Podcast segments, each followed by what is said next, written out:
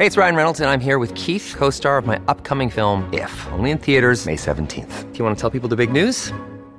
All right, I'll do it. Sign up now and you'll get unlimited for fifteen dollars a month and six months of Paramount Plus Essential Plan on us. Mint Mobile dot com slash switch. Upfront payment of forty-five dollars equivalent to fifteen dollars per month. Unlimited over forty gigabytes per month. Face lower speeds. Videos at four eighty p. Active Mint customers by five thirty-one twenty-four get six months of Paramount Plus Essential Plan. Auto renews after six months. Offer ends May thirty-first, twenty twenty-four. Separate Paramount Plus registration required. Terms and conditions apply if rated P G. Hello, everybody. This is Marshall Poe. I'm the editor of the New Books Network. N B N listeners like to read books and buy them. So we thought we'd tell you that that right now our friends at Princeton University Press are having a remarkable site-wide sale. You can get fifty percent off books, including ebooks and audiobooks, with the code fifty, F I F T Y, at checkout until May thirty-first. You can save some real money on Princeton University Press books. I encourage you to go there and check it out.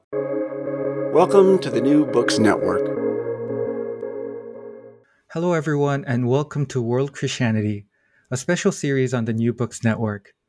This podcast is for those who would like to explore the expansive discourse on world Christianity as a global phenomenon and as an emerging field that examines Christianity's cross-cultural, diasporic, and transnational manifestations by paying close attention to the underrepresented and marginalized expressions of the Christian faith in the Global South.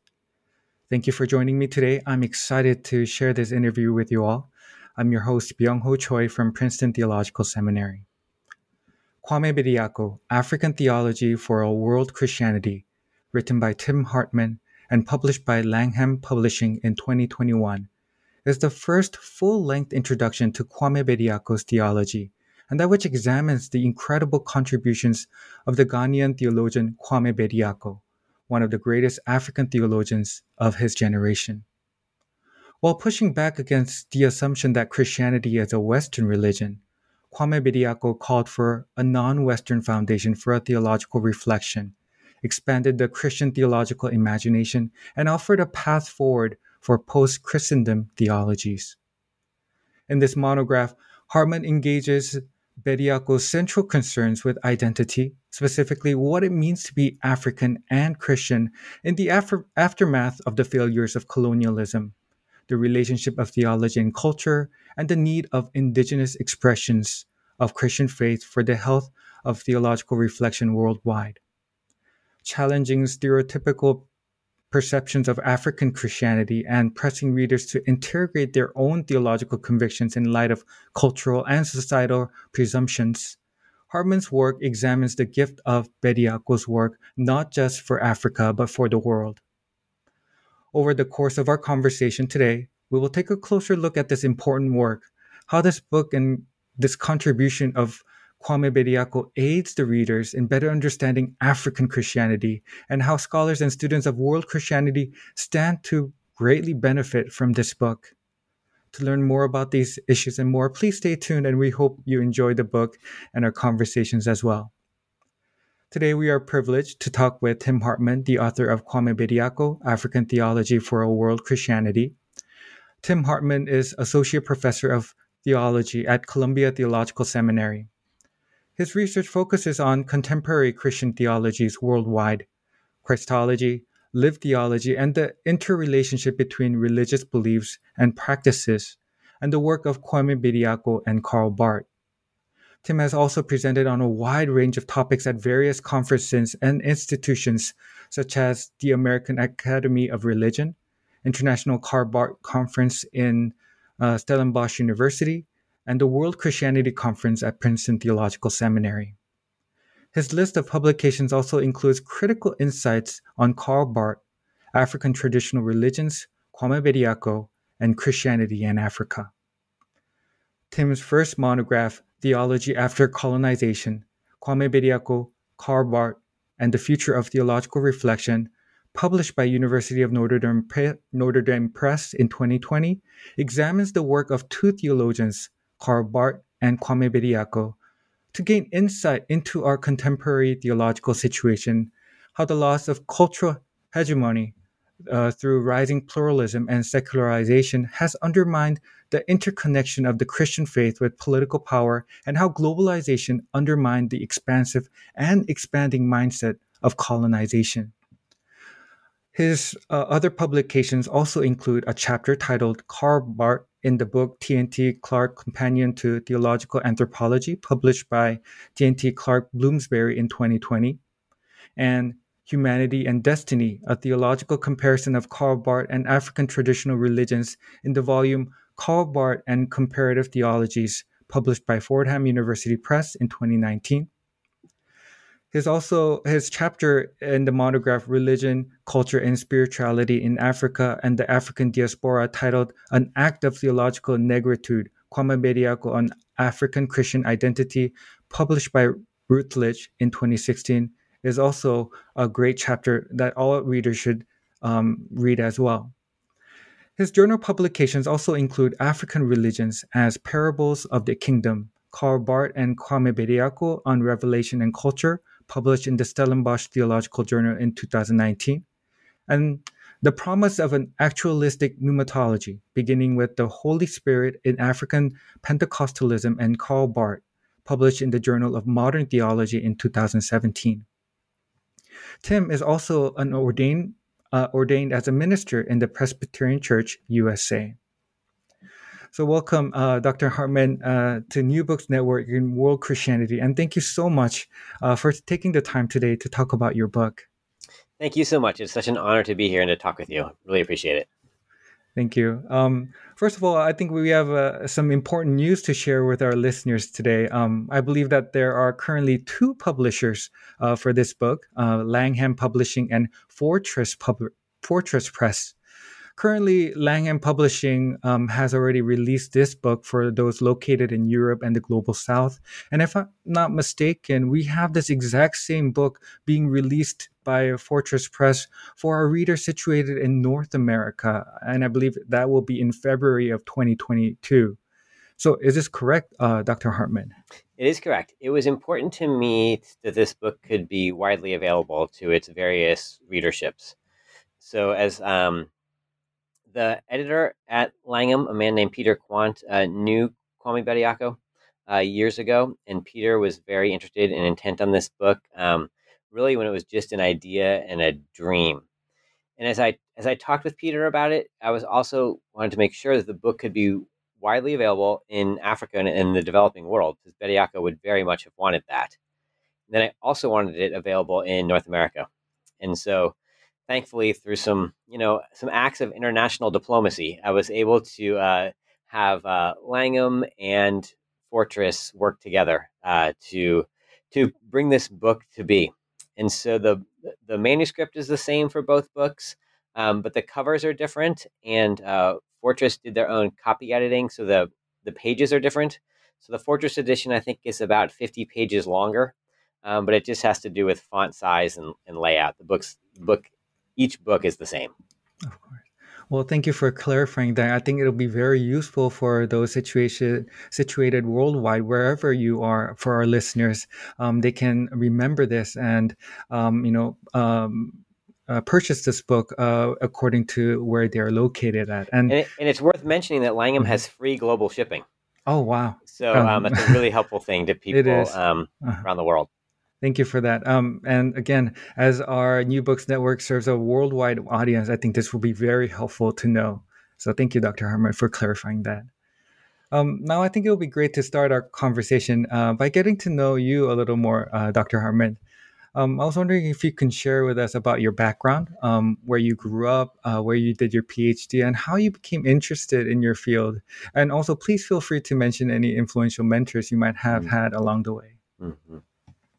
Uh, thank you so much. So I actually grew up an hour north of Princeton in New Jersey, in northern New Jersey, in a small town called New Providence, and um, grew up there and really didn't have, um, I traveled a little bit growing up, mostly in the United States. Uh, went to Europe, I think, in tenth grade with uh, some folks from school, but that was about it. Um, went to college in California and then um, spent my junior year abroad in Europe and Uh, in the U K particularly. And so that was also, that was significant kind of to, to begin to get a greater grasp of what was happening in other parts of the world and to begin to see the United States from the outside. Spent the summer of um, just before my junior year in what was then Swaziland. now Eswatini, um, in southern Africa.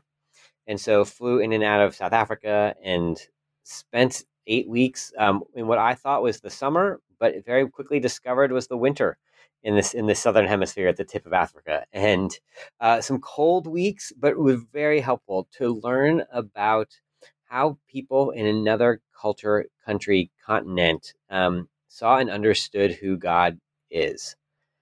Um, at that time when I was there, um, Swaziland had a king. Um, there was a parliament, but the parliament really didn't do much. It was it was a kingdom. This was the kingdom of Swaziland. And so what I learned from um, fellow Christians is when they prayed to Jesus as the King of Kings, they had a very different understanding of what that means than when I gathered with fellow Americans to do that.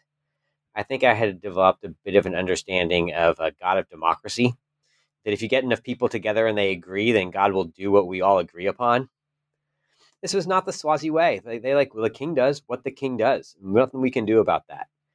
So there's a really helpful corrective to my uh, theology there from uh, these Swazi Christians who were just living their lives and living out their theologies and how they believed it and the ways that their culture had shaped their understanding of God. That was super helpful to me. I took that experience. Um, I then, after college, I did an internship in a church for a couple years in Seattle. And then I uh, was doing high school ministry then, and then went to Princeton Seminary uh, for three years and got my master's of divinity, and then served as a pastor for nine years, first in Los Angeles and then in Baltimore. And at, at this point um, was also when the um, the emerging church movement was beginning and growing in the United States. And it nurtured in me this desire to see how church in the United States could be relevant to cultural changes in the United States. And so I started thinking about those things. As well, I got involved with um, some folks, uh, Brian McLaren and some folks doing uh, Amahoro Africa, which is a small little organization. But it got me first to Uganda and Rwanda, and then to Burundi as well. And helped me to, into Uganda, yeah, it helped me to really see the ways that Africans were wrestling with questions of faith in the twenty-first century. In ways that I wasn't as familiar with. And so this was exciting. And so these various, I was found myself thinking really big questions while also pastoring. And that's what led me to apply to PhD programs. Ended up going to the University of Virginia, um, got a PhD in theology, ethics, and culture. It's a PhD in religious studies. Um, in the religious studies concentration was in theology, ethics, and culture. And my concentration was in philosophical theology. But then my dissertation looked at both Karl Barth, who I'd been exposed to growing up and growing up in the Presbyterian Church, as well as Kwame Bediako. I can remember sitting in the the stacks in the li- Alderman Library at the University of Virginia, and I was um, taking a comprehensive exam in African Christianity, and I was reading some Bediako, and just became really intrigued with what Bediako was saying. And so I emailed a friend of mine, um, a man named Tim Dearborn, who'd worked for World Vision and some other organizations. And I was like, by any chance, did you know Kwame Bediako? Well, about a couple hours later, by the afternoon, he had written an email that said, "Dear Jillian, meet my friend Tim." He'd written to Kwame's widow um, because he and his wife, Carrie, had been in Aberdeen with Kwame and Jillian when they were all getting their PhDs together um, back in the, the late seventies. And so this was this kind of uh, got me introduced to um, Auntie Mary, as she's known, Jillian Mary Bediako, Kwame's widow. And that then allowed me to plan some research trips to Ghana, and kind of the work took off from there. So that maybe is a little longer answer than you were thinking, but it, it gets us kind of into some of the material. No, I mean, thank you for that answer, and thank you for sharing about this process, this this journey that you took into uh, writing this book. And it's just fascinating, those little connections that develop into what becomes a book itself. So uh, thank you for sharing that. Um, now I would like to ask if you could tell us more about how you came to write this great book. Um, I know you just mentioned that that small connection, that you, that, that beginning, um, but this great book, Kwame Bediako, African Theology for a World Christianity, where did this journey begin and how did this idea develop? And what led you to examining the contributions of Kwame Bediako and of African theology? Um, it would be great to hear your story, as this monograph kind of builds on um, your previous research. And I think I mentioned in your bio um, some of the work that you've been doing previously and, and before this book came out. And I believe that your work has led to you to also travel the world, as you just mentioned, and visiting, you know, multiple countries, uh, Ghana, South Africa, and so forth. And if I may just briefly squeeze in one more question here, and please feel free to answer in just uh, consecutive order. But I'm curious to know what your research process and writing experience was like, especially as you have expressed in your own words in the beginning pages of your book, you were approaching this as an outsider to Bediako's world. So, Doctor Hartman. Mm-hmm. That's a helpful place to begin, um, because you're absolutely right. I am I am not African. Mm-hmm. Um, I am of white European descent, and I do come to African theology as a as an interest, an outsider, an interested outsider, um, with gr- deep appreciation for what is happening in African theology and in the the movement of the Spirit of God on the continent of Africa. And so, for me, I I tried to be very aware of of that, of my position, in the sense that it is a privilege and a luxury for me to be able to fly to Africa and spend the time there, and that I've had institutions, both the University of Virginia and Columbia Theological Seminary, that have paid for those things, um, as well as grants from the Louisville Institute, um, to to pay for my time and my travel. And so that, in, like in many ways, the writing of this book started that moment in the library, um, the University of Virginia, a number of years ago now, over you know over a decade by now, ago, um, and by the willingness of uh, Jillian Mary Bediako, Doctor Bediako, to have me come and to spend about a week there, and her willingness to open up her archives of of Kwame's work. Um, when I was there at the Akrofi-Christaller Institute outside Accra, um, in a town called Akropong, I would show up in the library in the morning, and um, one of Doctor Bediako's assistants would bring me a file, and and you know say something like, "Auntie Mary thinks you'll be interested in what's in here." And so I would have this kind of treasure hunt. I would open it up and see the the essay that Bediako wrote when he applied for his PhD program. Um, I'd see sermons, right, that are unpublished. I'd see the his dissertation um, with the edits on it when it went to be turned into theology, theology and identity.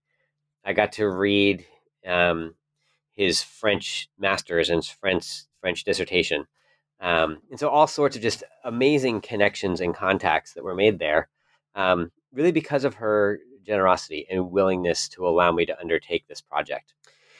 So, and then for this book in particular, so in another way, it started out as a dissertation. Um, and my dissertation itself, um, it had a really boring structure. It had five chapters. The first chapter was the introduction. There was then a Bediako chapter, a Barth chapter. Chapter four was on both, kind of a comparative chapter. And chapter five was the conclusion. It was entirely unreadable. Like, it wasn't bad work, but like, you couldn't publish this because they kind of didn't have a thread that tied it all together. So I can remember, um, I think this, my, the, after letting my dissertation sit for a year, I, um, after my first year teaching here at Columbia, I printed it all out and I sorted it on the floor of my office into basically new themes, what this would look like, and to see what how I could make then my book out of it. So the bulk of that first book, my first book has two parts. I rewrote, I wrote part one new. That was all new work. But part two is a thematically rearranged um, engagement of Bediako and Barth around themes of revelation, religion, and culture. So I finished that project, and then I become aware that I have a whole chunk of material on Bediako that didn't go in that first book. And I also felt a debt that all of this had been invested in me, um, not just by institutions, but by by Ghanaians, by Auntie Mary, by A C I. And I had the the space and the opportunity to write, to, to put that work together that I had really previously written, to rewrite it, to revise it, and then to create um, what I hope is a really accessible um, not too long, um, Introduction to Bediako's Theology. Yeah. So I, I hope that that can be a, a gift and a conversation starter for many. Well, thank you for sharing with us that fascinating journey you took and those uh, stories of how you lay out everything on your uh, office floor. And those kind of little stories are like the nuggets where, we, you know, we get to hear from the author, you know, um, about uh, what entailed into, um, you know, writing this book and, um, and into digging deep into the life of Kwame Bediako and African theology. So thank you so much for sharing that.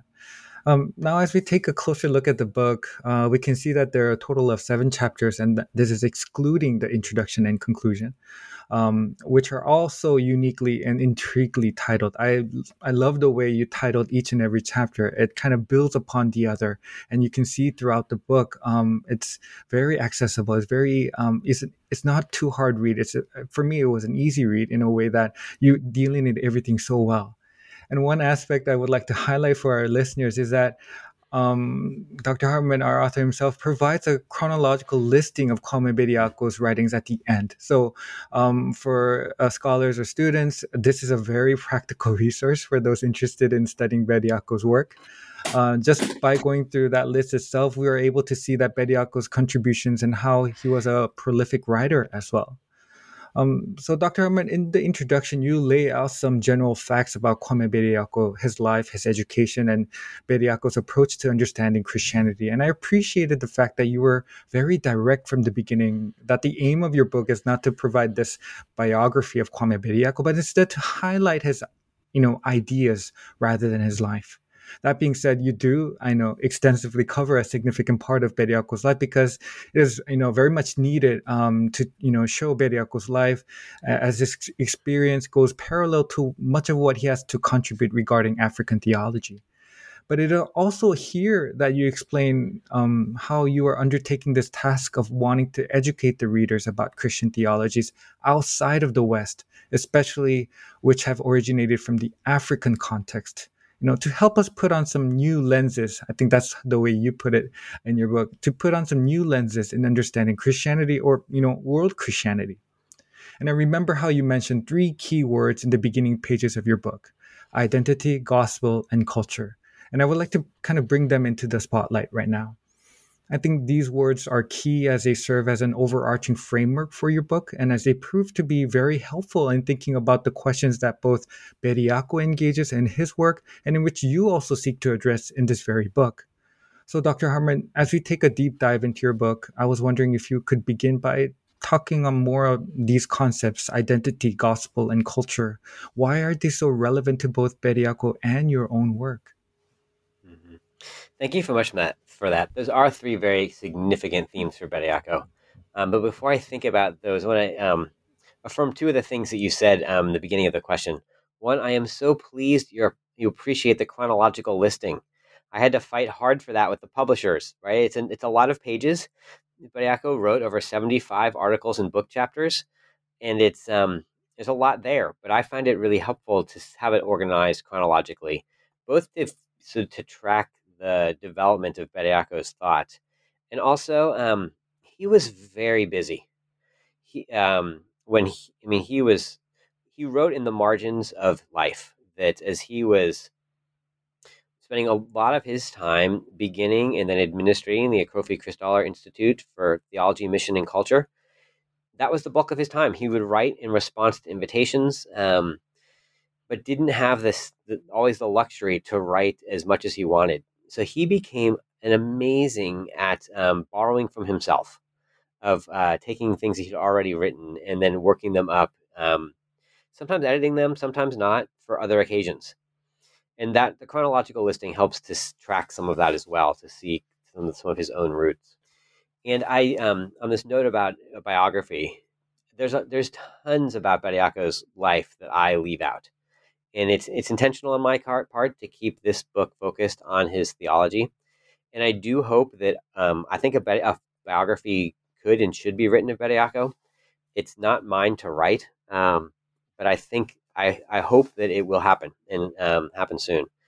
That that his his life and the, um, you know, the amazing life that he led could be described in one one complete story. So thank you for those, those two points. So on to these questions about identity, gospel, and culture. These are perhaps the most significant themes in Bediako's work. Um, this question of identity, he felt very personally. He he wrestled with what it meant to be African and Christian, and did so particularly in the aftermath of colonialism. So he had Ghana uh, achieved its independence from the U K at that point um, in the late nineteen fifties when Bediako was about fourteen years old. And so he came of age just as his country was coming of age, and then was around as Ghana tried to figure out how to govern itself um, on the other side of colonialism. And so he, as as Bediako went to university at the University of Ghana, he was majoring in French and was exposed to all the French existentialists. And um, reading Sartre and others, Bediako became a self-described atheist. And it wasn't until later that Bediako converts to Christianity and has to, and, and wrestles with what it then means not to be a, a European Christian, but to be an African Christian. So these questions of identity, they they permeate all that he's doing, because he wants other Africans to become Christians, but to become truly African Christians, um, where their theology emerges from Africa itself. And so he he then understands the gospel as indigenous to Africa, that God has been at work in Africa for as long as there have been people on the continent, and even before. One of his um, later lectures, Bediako, the title of it was that the missionaries did not bring Christ, but Christ brought them. Um, and so that the, the, he's grateful to the missionaries that they did bring the name of Jesus Christ and that they translated the Bible into indigenous languages. But other than that, there's a, it's a fallacy to think that white people brought God with them. And so Bediako is very insistent that the gospel itself, the gospel of Jesus Christ, is indigenous to Africa. And then he wants to understand that gospel from the culture and the context of, of Africa, um, and particularly from Ghana. And then to understand that everyone is shaped by the culture that we live in and that we grow up in. He'll, um, borrowing from the, the British, he talks about uh, cultural blinkers. In, uh, in in America, we might call these blinders, right? And I, I think of a horse, you know, with blinders on in a, a horse race, right? The keep it keep it fake is focused forward. Well, Bediako's image of this is that culture does that for us, and that that's not actually helpful. That while it may help a horse to run fast and run straight, that that blinds us from what's happening around us, and we don't see the bigger picture. We only see what our culture has taught us to see. And so Bediako found himself as one raised in Africa, but educated for his graduate work in Europe. He saw things differently than uh, fellow European students, than some of his European professors, certainly than other European Christians. And he wanted to use that difference and to say to them, hey, there's a whole other understanding of who God is in Jesus Christ that you may be missing. And I'm going to present that to you um, as an African. And that's a bit where his uh, second book, uh, Christianity in Africa, The Renewal of a Non-Western Religion, mm. really comes through. So that's a bit of an overview of those three terms for him. Well, thank you, Doctor Hartman, for, you know, painting those broad strokes, because, you know, we'll be revisiting these three key concepts, you know, throughout the chapters and throughout our questions. And um, yeah, you, I think um, having the having these words in the back of your mind in, in reading your work is very helpful, because, you know, it, it comes repeatedly over and over again. Um, and as you have just mentioned right now, um, you discussed the concept of identity um, in more in depth, uh, playing a central role in Kwame Bediako's life and his work. And you're very, very thorough about this in the very first chapter. I think um, this really uh, has a deep meaning, because, you know, it's it's the it's early. early years of Bediako that we see this. And I think in order to better appreciate why Bediako wrestled with this concept of identity for nearly forty years in his writing, mm-hmm. it is pertinent to touch upon the, you know, as you mentioned, the social political context of Bediako's time, his education and early challenges he faced, and even his own conversion to Christianity, you know, as he, and his use of concepts like Negritude um, in his own journey of establishing an African Christian identity. So, Doctor Hartman, do you mind saying more on these aspects, and especially on Bediako's early years, um, and how this all connects to his work in writing about African Christianity, um, as this will all be very helpful for us to understand the roots kind of of his work? Mm-hmm. I'd be happy to. Mm-hmm. So I mentioned a bit about the atheism that Bediako embraced as an undergraduate, and then he went from the University of Ghana. He got a scholarship um, from the University of Ghana to go to the University of Bordeaux in France and study Francophone literature. So this was this is not a theological degree, right? He's in, he's studying literature, um, first getting a master's, and he's studying a Congolese poet named Tchicaya U Tam'si, who was exiled from Congo to Paris. And so he, he's steeped in these authors of Negritude, of Aimé Césaire and Frantz Fanon and others. And so Negritude was this approach of, it was, Césaire invents this word to begin to think about how to recover the, the Black past. Um, and Bediako then, one of my claims is that he then is doing this theologically, that he seeks to recover an African past for Christian theology. Um, that's that's jumping ahead. He's not there yet. He's uh, he's stuck in these authors of Negritude. And so the time comes for him to, to write his master's thesis, and he develops writer's block, um, and he just can't write. And uh, apparently he writing usually came pretty easily to him, and he just couldn't write. And he'd been spending a lot of time with Christians in Bordeaux, but in a way so that he could argue with them. Um, he was a um, essentially an evangelist for atheism in his own mind, in, in a way at this point, and was seeking to persuade Christians that what they believed was not true, or that there was no basis for their belief.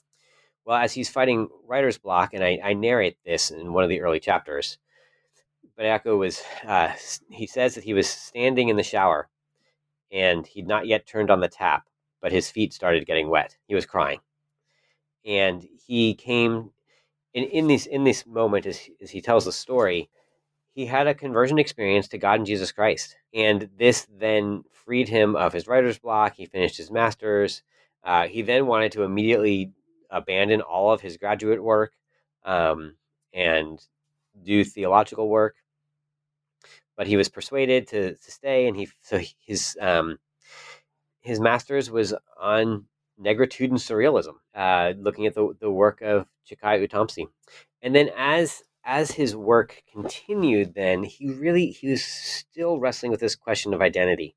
You can one of the the um, most profound ways to see this is that to look at the footnotes and the sources that Bediako used between his master's thesis and his doctorate.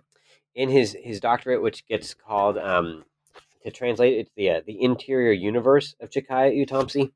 And so he really begins to narrate. Um, Tchicaya is full of angst. Um, and Bediako begins to narrate this angst. And in, in his master's, it's all the authors from Negritude. And then in his doctorate, it's there's a Bible verse on nearly every page. Um, it's a radical change in sources. And as he really seeks to plot and to understand this interior, uni- interior universe of Uh, Tchicaya.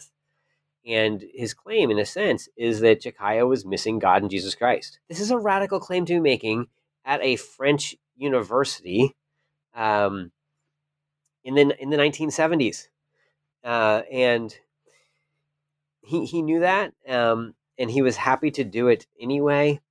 And this then propelled him to continue this work on identity. So when he he then got a, his A, mat- a master's in theology at London Bible College, now London School of Theology. While he was there, he met Andrew Walls. Uh, that began a friendship that lasted the rest of his life, as he then went up to Aberdeen to study with Andrew Walls. So he gets a P H D with Andrew Walls. And his dissertation with Walls is um, it's originally called Theology and Integration. And then when it gets, so he finishes that in nineteen eighty-three. When it gets published in nineteen ninety-three, it's called Theology and Identity. and this becomes his first book, where he looks at four Greco-Roman authors and compares them to four twentieth century African theologians, and basically claims that they're doing the same thing, that um, Justin Martyr and Tertullian and these Haitian, they're, they're, they're wrestling with what does it mean to be Christian in the Greco-Roman period, and that those theological and cultural wrestlings can be very aptly compared to the wrestlings that were taking place in the nineteen fifties and sixties in African theology, in authors like John Mbiti and Biancato and others, that as they were trying to think about what it meant to be Christian after at the tail end of colonization. And what this, it's a whole, it's a whole narrative. It's a big, thick book. It's a whole narrative of identity and what is Christian identity. And so that's, that's a bit of what happens in that chapter, as both Bediako's personal narrative of trying to sort through this question, he then finds um, others that have sorted through that question themselves. And he doesn't ever say this quite explicitly, but I get the sense that in reading both the Greco-Roman authors and the earlier African Christian theologians, he helped himself to yeah. narrate and to narrate and then understand these questions. Thank you for that answer. And we will return uh, in regards to how uh, Bediako, um, you know, utilizes these authors, Greco-Roman authors, um, in his work in our later question. But um, now thinking about the second chapter, um, for our listeners who might be interested in the field of world Christianity, uh, this second chapter might be of great interest um, as it is titled Translatability, Relevance Without Syncretism. The reason why I say this is because for students and scholars in world Christianity, this word translatability is a familiar term and quite important, as um, we have early pioneers of world Christianity that you just mentioned, um, Doctor Hartman, Andrew Walls, and even Lamin Sane, who have greatly contributed to this very discourse, and whom you know you, you've mentioned you know throughout your book as well. And if I was to just briefly summarize on Walls and Sane's understanding of translatability principle, um, Walls would argue that you know, God chose translation as God's mode of action for the salvation of humanity, and that the incarnation of Christ the Word was divinity translated into humanity, and that this was done under the very culture-specific conditions. Um, for Lamin Sane, it was by translatability, Christianity expressed its universal ethos, its capacity to enter into each uh, cultural idiom fully and seriously enough to commence a challenging and enduring dialogue. Um, these, both of these uh, words were, um, you know, taken from the works of very uh, Walls and Sane. But for Sane, translated translation served as the core of cross-cultural mission, with Christianity interpreted as dynamic translation movement, and the translation of the Bible kind of laying the cornerstone for religious evolution of uh, African communities, as it gave reform, renewal, and revival for African Christianity. And we see also that kind of being very influential in the life of and the work of Bediako as well. So with Walls and Sane serving as um, Bediako's close interlocutors, Um, translatability for Bediako was another way of saying, in your words, um, and I, I want to put this in quote, universal, uni, universality. In other words, for Bediako, the translatability of the Christian religion signifies its fundamental relevance and accessibility to persons in any culture within which the Christian faith is transmitted and assimilated. As did with Walls and Sane, translation of the Bible also serves, again, as a crucial factor for Bediako's thought and in African Christianity. And it is by this foundation that, as Doctor Hartman, you highlight, Bediako claims that Christianity is indigenous to Africa. So Doctor Hartman, as you delineate Bediako's understanding of translatability in this chapter, the second chapter, you also mention some of the critiques that Bediako received from African theologians, such as Emmanuel Katongole, Katongole. Um, so do you mind elaborating on some of the critiques that other African theologians uh, might have had on Bediako's work? No, absolutely. There's a, um, there's a lot there in your question, right? Thinking yes. about uh, about translation. Mm-hmm. Um, I first want to say that it would have been so fun to have been in Aberdeen in, about, in the early nineteen eighties when Walls and Sane and Bediako were all there, when they were all um, spending time together. Walls is the, the chair of the department. Uh, Sane is, is a teaching in that department in one of his early teaching roles. Bediako was a graduate student. Um, I can only imagine what those, um, I don't know how often the three of them had a conversation, but I, I would like to think it happened a lot, but I don't actually, I don't actually know. Um, what I can say is that, so Bediako cited Sana over seventy-five times um, throughout his works, and um, had a deep fondness for uh, what, for, for Sana's work, and for particularly for this work on translation. I think particularly, like through Bediako's perspective about Sana, both at the his book, Translating the Message, as well as an essay that uh, Sana published in the International Bulletin for Missionary Research in October of nineteen eighty-three on the horizontal and the vertical in mission in African perspective. These really did seem seminal for Bediako in thinking about translation. And thinking Bediako thought about translation a couple different ways. Um, this is part of what's complex of thinking with Bediako about translation. Certainly he thought of um, what might be the the first level, the literal understanding of translation. He thought of language being translated and thought a lot about language and what it meant to have people have access to scripture in the vernacular. Well, second, he also thought about the translation of ideas. Uh, in part, this is where Sana was super helpful to him in thinking about what does it mean to take these theological ideas that have been around for thousands of years? How do we understand them in an African context? But then he also thinks about the infinite translatability of Jesus Christ, that Jesus Christ, God in the, is God translated into human flesh. And so you have this divine act of, of translation. And so part of what happens um, as far as Bediako and his and his critics on this is that Bediako uses translation in so many different ways that it's not always clear to his critics which way he's using it at a certain time. And that upsets them. So um, uh, thinking about Katongole and Katongole's critique, um, I addressed this on pages thirty-five and thirty-six of my book. And actually, I'm going to read part of it because I think it helps. There's actually a lot going on, I think, in this, this conversation between Bediako and Katongole. And um, I want to get it right and not just off memory. So one difficulty with Bediako's understanding of translation is that the concept of translatability seems to take on a life of its own, becoming an independent actor. This being the idea that is it God translating here, or is, is translation like off and running and it's happening by itself? So for, for Katongole, Katongole writes, quote, "There's something misleading about Bediako's attempt to prove the non-foreignness of Christianity by setting up an infinitely translatable gospel, not Christianity, as the crucial factor in missionary work." So that's from Katongole's uh, Future for Africa.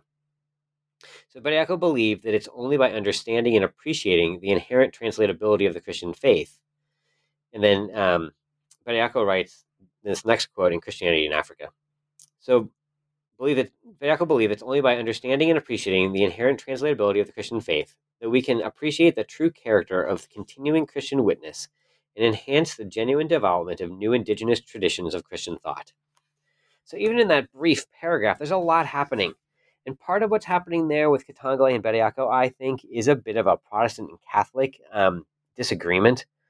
Um, Bediako is a self-described African evangelical. Bediako is very interested in the gospel. It's worth asking what he means by gospel, but this this is his primary. The gospel is what's important to Bediako. Katongole is Roman Catholic and is critiquing Bediako for uh, a lack of discussion, belief in the institutional church. Um, Katongole wants the, the the church, in his case, the Roman Catholic Church, to be the primary actor theologically. And on this point, Bediako and Katongole, they just disagree. And they disagree on a very deep kind of a theological ecclesial level. It's now getting worked out on the level of translation. Um, so I actually think that they're not having a conversation at this moment about translation itself. They're actually having a conversation about ecclesiology and which whether a more Protestant or more Catholic ecclesiology is better. So that's that's that's the Katongole piece. Um, but this question of uh, for Bediako, translation does so much work for Bediako in his in his writing um, and in his theology that you you one could wonder whether it's it's gets a life of its own. Um, but Bediako, if if asked, he would not say that. Um, he would st- always point to Jesus Christ. Um, but it's it's a question worth asking. Yeah. Well, thank you for that thorough answer. Um, I wanted to bring this up because, you know, it, this is not the first time. Well, there are several instances where other theologians also, you know, question uh, Kwame Bediako and his work and, and you know, have a discussion uh, regarding his work as well. And I, I thought it was important to, you know, kind of uh, put a put into the limelight of, of these interactions uh, between other African uh, theologians as well. But once again, thank you for that answer. And I think that one of the notable contributions of Bediako's work that you highlight um, in the next third chapter is his uh, tremendous effort in trying to, um, if I may quote you, quote, bring African Christian thought out from the looming shadow of Western Christian thought. I think that I really like this quote. Um, and this is to establish this idea that the Christian is indigenous, um, Christianity is indigenous to Africa. And we see Bediako attempting this through history by connecting the contemporary African Christianity to its uh, Christian past or the pre-Christendom Christianity, um, especially as I think we mentioned, um, you know, uh, engaging in early Christian authors, the the Tatian the Syrian, uh, Tertullian of Carthage, Justin Martyr of Rome, and Clement of Alexandria. And in my close reading of your book, I remember how the work of Clement uh, of Alexandria significantly influences Bediako as well, um, especially in locating the foundation of African Christianity in African uh, primal religions. So, Doctor Hartman, could you explain a little more on how Bediako draws from these early writers and how he utilizes their approaches, and especially um, on his use of uh, the controversial word primal Um, as a positive term in his reconstruction of the history of African Christianity. Mm-hmm.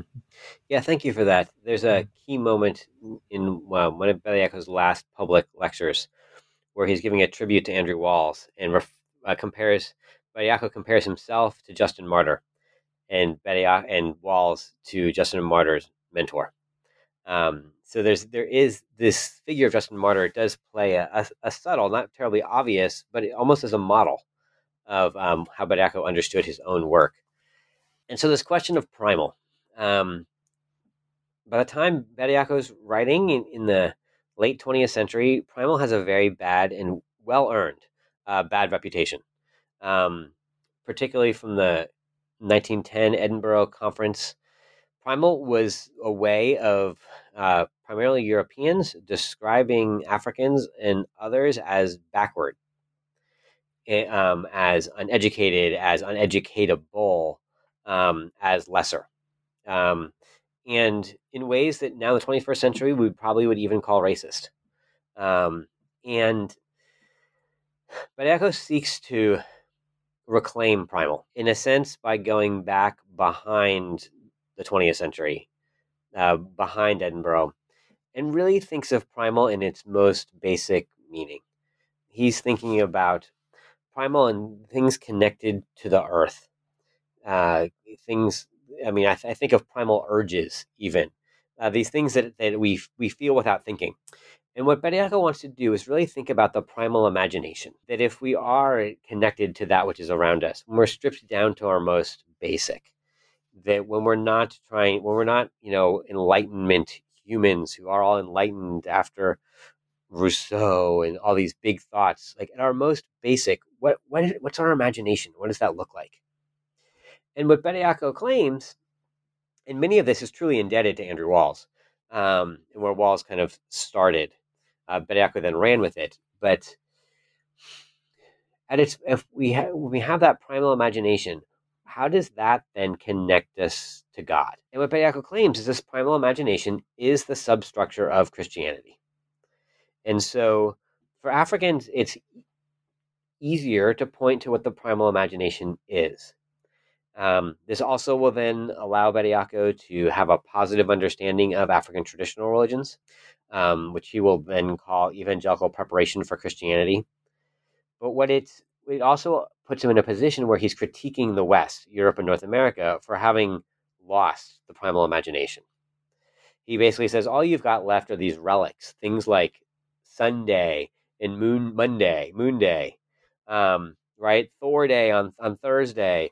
Um, that's, we have these relics of that, you know, perhaps um, the around the tree at Christmas, which is not a, a biblical symbol at all, but is is likely a Northern European pagan symbol that's been appropriated by Christians. And now we have Christmas trees in our home at Christmas time.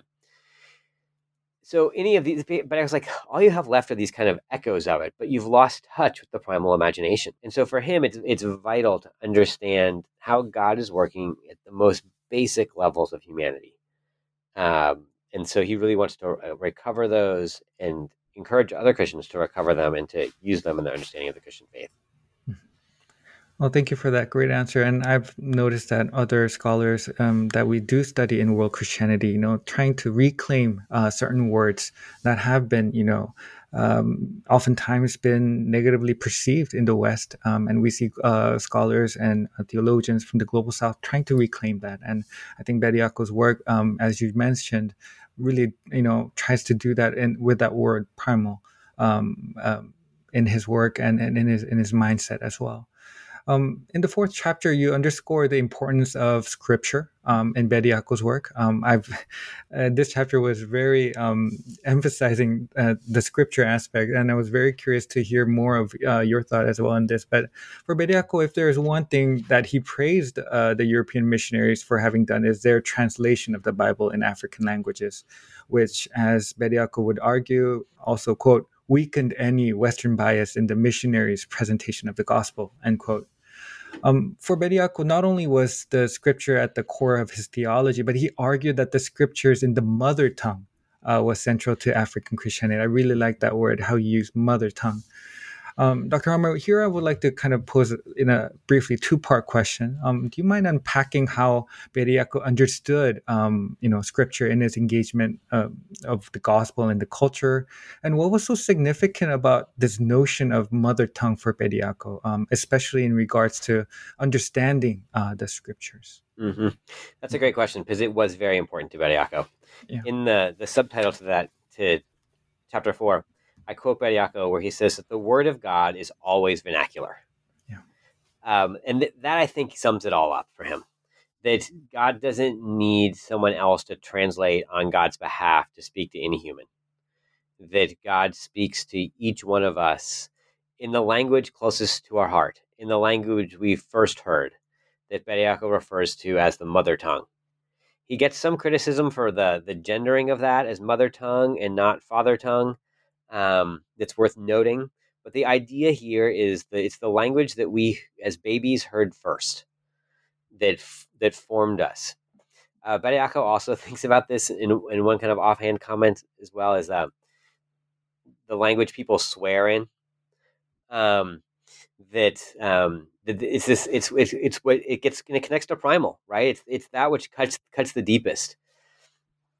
So the um, oftentimes people will pray, right, in the language that is their is is the closest to their heart, which is often, but not always, their their first language, that would be uh, what Bediako would refer to as their mother tongue. So Bediako is trying to cut out the European intermediaries, uh, trying to remove the colonial um, imposition of languages such as French and English and Portuguese, uh, and say no, God, you don't you don't need to use a European language to talk to God. God doesn't only speak English. Um, but for Bediako, that would have meant that God speaks Ga and God speaks Twi, um, that speaks uh, God speaks Uve, these languages in Ghana. Um, and that, that that is how people are to approach God and Jesus Christ. One interesting note on this is that the Akrofi-Christaller Institute uh, grants P H D degrees. Um, but one of the things that Bediako instituted was that when you write your, your P H D, you have to write an abstract in your mother tongue. The degrees are typically in English, um, but the writers typically are from all over Africa. And he wanted to make sure that any of these high, lofty intellectual ideas getting produced in a doctoral dissertation could be conveyed in a paragraph uh, in one's mother tongue. So wow. I think that was a... and a helpful institutionalization of Bediako's conviction. Well, thank you for that insight. I mean, that's very fascinating to hear.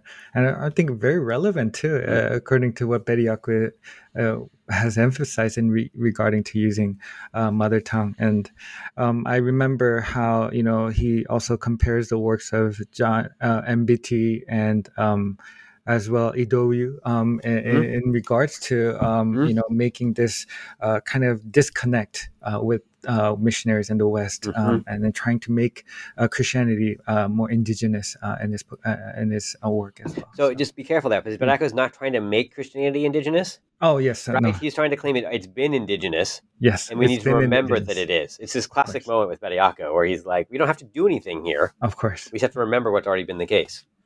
Yes. Thank you for clarifying that. Um, and now in the next two chapters, um, you invite the readers to think about matters of theology and to look at some of the complexities that Bediako wrestled with. Um, uh, in chapter five, you highlight how Bediako emphasized the importance of contextual theology and how he saw, quote, the contextual experiments of African Christian thought had exportable lessons for the other parts of the world, especially the increasingly secularized societies of Europe and North America, end quote. But what I found particularly fascinating in this chapter, uh, Doctor Hartman, was your delineation of Bediako's Christology.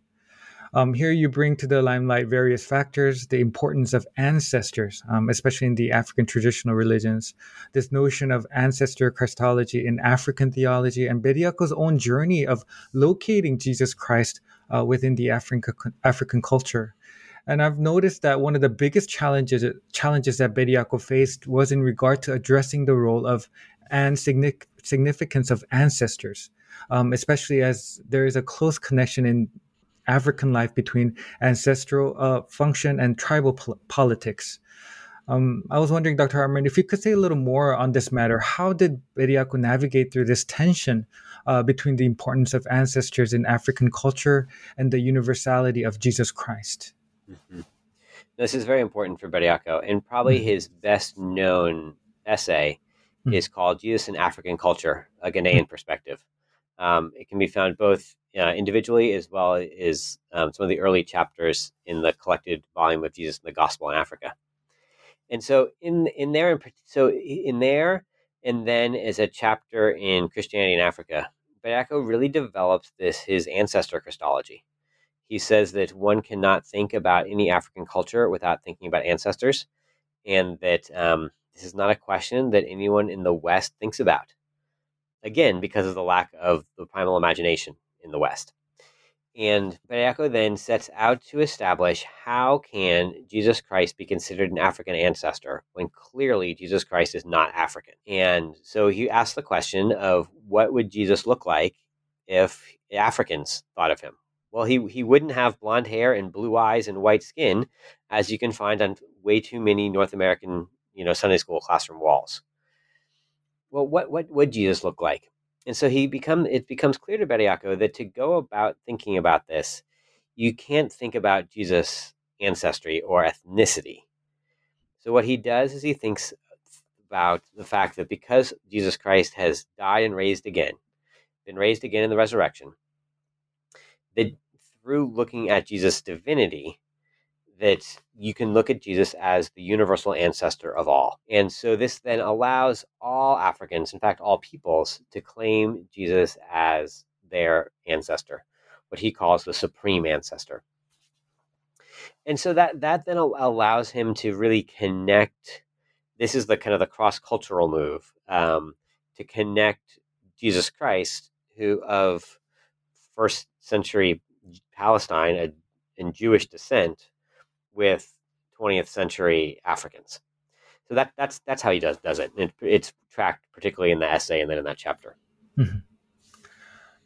Thank you for that. And and as I mentioned in the following chapter, you discuss some of the important points Bediako addresses uh, in considering the implications of this uh, geographic shift in the center of gravity of the worldwide Christian population and how an intellectual shift away from treating Western thought as the center was crucial and inevitable.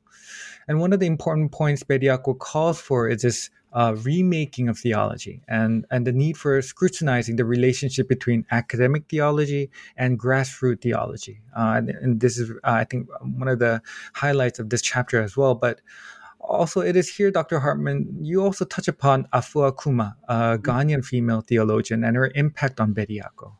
Uh, in my own studies and my classes here at Princeton Theological Seminary, I've also had the uh, privilege of reading her work, uh, Jesus of the Deep Forest. But I thought it would be pertinent to introduce her and to talk about how she impacted Bediako's work. Um, Doctor Hartman, do you mind uh, speaking more on this about Afua Kuma, her work, and also how Bediako draws from her short but impactful book, Jesus of the Deep Forest? And if I may ask, how has she also helped you uh, in your own work uh, to understand African Christianity? Mm-hmm. Um, Afua Kuma is, is phenomenal. And um, I love that description you gave her as a theologian, because mm-hmm. my guess is that she wouldn't have described herself that way. Um, but yet she she's doing theology. Um, as a, a farmer who did not read or write and composed these hymns about God and Jesus Christ, and did so through the images that were available to her of um, mountains and lions and elephants and any any number of these these images that were close to her. And so Bediako, again, in Jesus in the Gospel in Africa, there's an essay um, called Cry Jesus that Bediako wrote about Afua Kuma. And what he does in there, and I think the way that she inspires him theologically, is this, it's grassroots theology. Um, Afua Kuma's theology is not coming from books, um, and it is really coming from her lived experience in the world. And she's then using what she has been taught about who God is and the stories that she's heard in Scripture to then take those and to look for ways that they are reflected in her world. And this is the work of theology, that she is is taking these these kind of eternal messages and seeking to understand them and to apply them in her daily life. And um, we're blessed that they got recorded uh, first in Chui and then translated into English uh, so that we have the privilege of reading them today. And the Bediako had the privilege of, of reading them as well. Um, even today, they often have copies of Jesus of the Deep Forest for sale in the bookstore at the Akrofi-Christaller Institute um, because of uh, kind of her ongoing influence that um, in many ways was unintentional on her part, but lasting nonetheless. Thank you for that. Um, so far, uh, we have carefully looked into some of the important points to Bediako's theology, from dealing with issues of identity to unraveling some of the complexities between, you know, Christianity and the African culture and the gospel. But before we segue into the into the final chapter, I would like to ex- express my sincere appreciation for your book, Doctor Hartman, as um, it has not only helped me to better understand African Christianity, but also um, challenged me to reflect on my own theological convictions as well, um, as a student as well, as a Christian. And this all has been very helpful. And as you pointed out in the beginning of your, our interview, this introduction to uh, Bediako's theology has been very helpful and very interesting and and worth uh, reading for all our, our listeners as well. So thank you so much for that. Um, in the last chapter of your book, we are introduced to some of Bediako's approach to broader matters, such as understanding of politics. One point I would like to highlight here is your treatment of Bediako's view of Islam.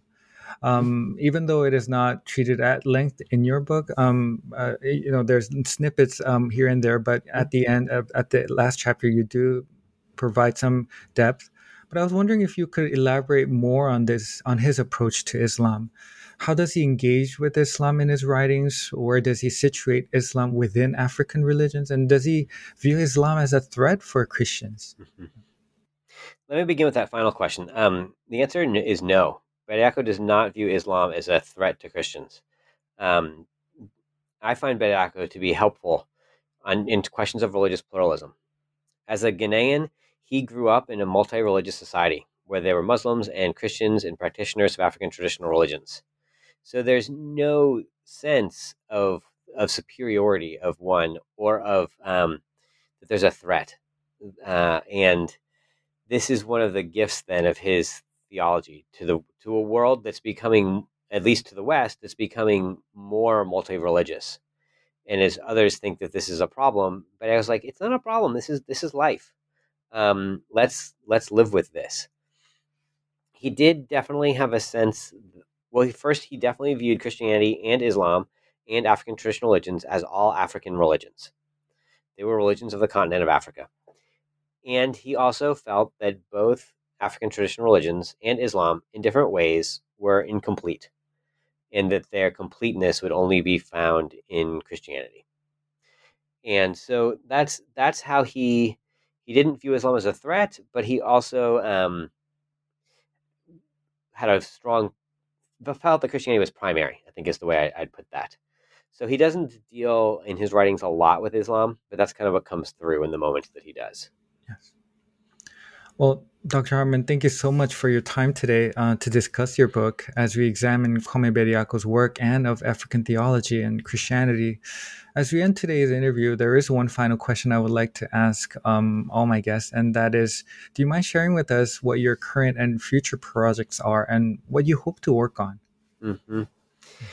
Um, thank you for that question. It's um, I love learning about all the current theology that's being written around the world. Um, in you know, in, including, I think that the you know the, there's a question of where people ask questions like, "Where's the future of theology?" Well, Bediako would answer that question that the future of theology is where the people are, where the Christians are, and the Christians are in the developing world. And so I continue to uh, seek out and seek to learn from Christians and theologians writing and thinking and living in the developing world, and hope that I'm able to to listen to them. And um, if I have the opportunity to amplify any of what they're saying, I, I seek to do so. That that there are there's a lot of messages that um, many of us here in the United States, in particular, need to hear from the rest of the world. And uh, so that's a, that's a bit of broad strokes of what um, my work entails at, at present, um, as well as continuing to. to seek out ways to to talk about Bediako and other African theologians. So thank you for this opportunity today where I got to do that very thing. Thank you, uh, Doctor Hartman. And I look forward to reading more of your works in the future as, as well. And once again, thank you so much for being on today's podcast. Um, and thank you, everyone, so much for listening to today's episode in which we explore Tim Hartman's new book, Kwame Bediako, African Theology for a World Christianity, published by Langham Publishing in twenty twenty-one. And we also have a, a the same book coming out in Northern America um, by Fortress Press uh, in February of twenty twenty-two. Um, this is your host, uh, Byung-Ho Choi, and stay tuned for the next episode on the New Books on World Christianity.